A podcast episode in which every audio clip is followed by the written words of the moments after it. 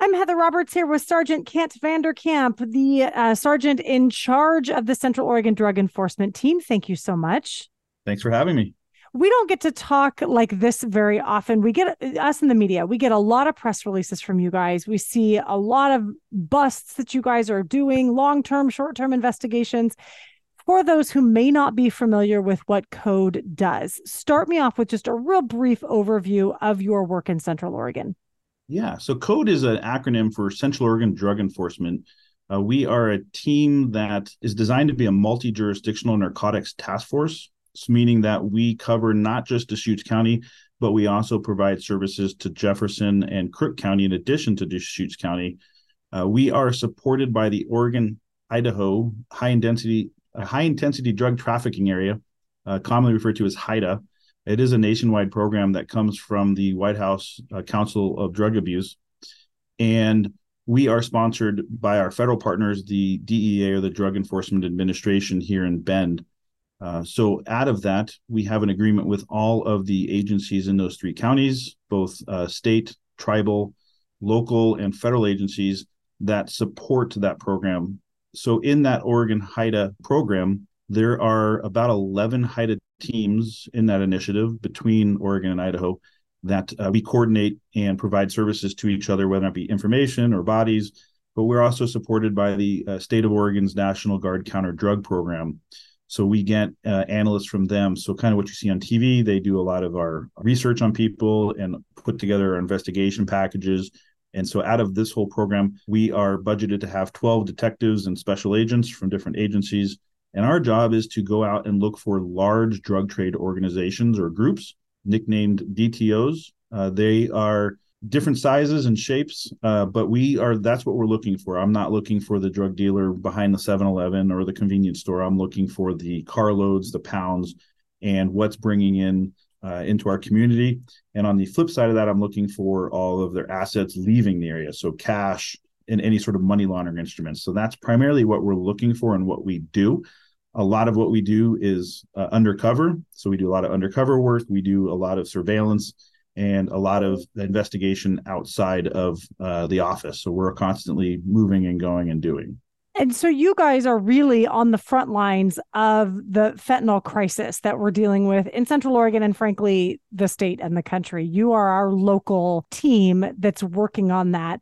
And like I said earlier, we see a lot of busts that you guys are doing. It does seem like those related to fentanyl, fake pills, powder, rainbow fentanyl that I think looks like sidewalk chalk. I mean, these types of things that we're seeing out on the street now that we know are really contributing to the homeless crisis and several behavioral health issues, addiction issues in Central Oregon.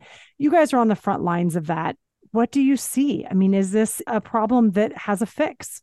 You know there there's definitely a fix so I hear a lot of arguments about you know the war on drugs, and I always tell people is you have to continue the fight on the, on the, the war on drugs if we want to use that phrase. Uh, but code we use a data driven approach, meaning that we study the trends and the criminal activity and the drug trafficking trade, and the trend is that over the last eight to twelve months, in particular, the, we've seen a big push of the commercial drug trade organizations from both Mexico and Honduras have really been moving into this region. One of their footholds that uh, they've really developed over the years is Portland. That's the closest one to us. And, and it's definitely become the distribution point. Fentanyl is definitely right now, as we all hear the monster that we're dealing with. Methamphetamine continues to be there. Uh, cocaine is is definitely on a comeback as well the thing about fentanyl is it's killing people rapidly. And it's it's it's become the modern day version of russian roulette. And that's what's got us concerned is is the change of the type of drugs the potency of the drugs and people not really understanding how dangerous it is. So the drug trade organizations have gotten wise to uh, transporting or distributing these drugs we're seeing drug dealers now on the internet. Uh, small small kids, teenagers can literally buy fentanyl or other fake pills on the internet via Snapchat and Instagram and have it delivered right to your house. That's terrifying. And the flip side of that, we're also seeing our grandparents do it. people that uh, maybe don't have the resources to pay for pharmaceutical drugs they see this cheap alternative on the internet and they think it's a bargain they buy what they think is their medications and in reality it is fentanyl. These fake pills come in many forms not just the oxycontin or oxycodone pills but we're seeing it with adhd medications. We're seeing it with unlabeled uh, tablets where they might be described as heart medication or blood pressure medication.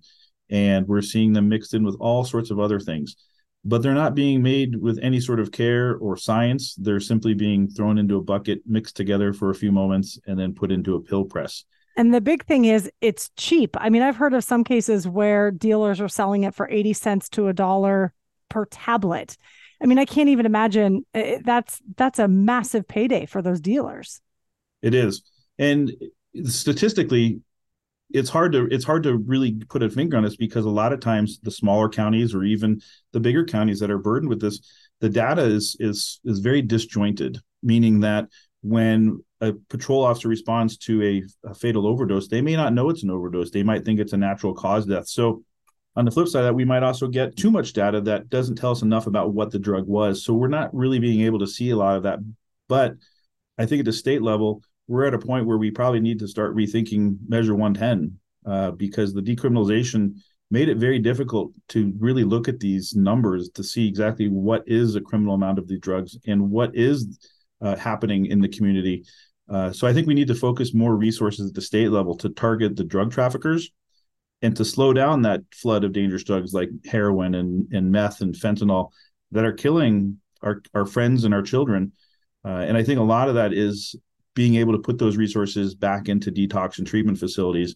I know that was 110's measure or promise during the measure uh, ballot measure, but it's failing, and I I think that it's becoming an injustice to uh, the people in our community that are addicted to drugs, and uh, that's above my pay grade. But I am doing my best to at least get into these communities and finding the sources and holding them accountable. I think that's the most important part. Let's talk a little bit about what you're doing getting into the community. This week there was a bust and code specifically mentioned an effort, a focused effort mm-hmm. on finding those traffickers specifically in homeless encampments. Why is that a primary focus? Well, not just primarily in, in homeless camps, but what we have seen with some of the data that's coming in is many of these drug trade organizations have uh, started recognizing the vulnerable communities that are in homeless encampments. In the Portland area, my my team, my sister team there, has been reporting finding uh, couriers and transporters from the Honduran camps living in the camps, distributing drugs from the camps to not only the fellow community, but people coming into the camps to buy drugs. And there's different theories. One of them is that they feel safe and that they can operate with impunity because the police are less likely to come into the camp and raid the camp. So we're seeing that quite often right now, and we have seen that practice being used here, uh, where they're finding a vulnerable person, usually an addict, to be a runner or to be a holder for them and distribute the drugs within the camps.